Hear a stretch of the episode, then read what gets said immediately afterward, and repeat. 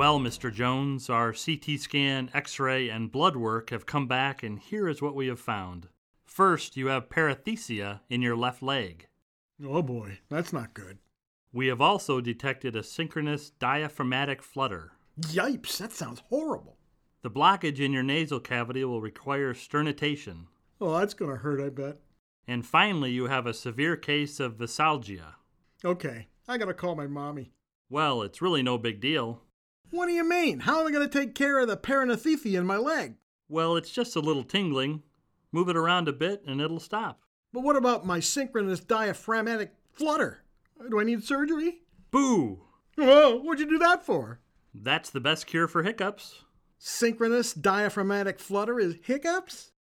Okay, but that sternutation for my nose, that's gonna hurt, right? Dude, that's a sneeze. Dude? Okay, well then what about my severe case of aselgia? Well, let's hope that explains your nasty disposition. After all, when you drink too much, you're bound to get a hangover. Aselgia?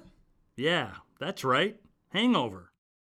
Now that man has a problem. I'm not talking about the patient here. No, his problems, frankly, are relatively minor. That doctor is the one that has the problems, uh, communication problems, that is.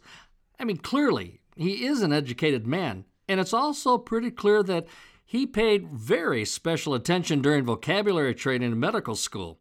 He has chosen to share his accomplishments with his patients, well, by using terminology only those who went to medical school could understand.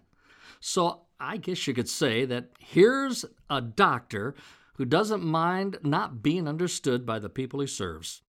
The object lesson here is pretty basic. If you're going to speak with your customer and you want to be understood, you need to use language that they are familiar with. Yeah, that's a good idea.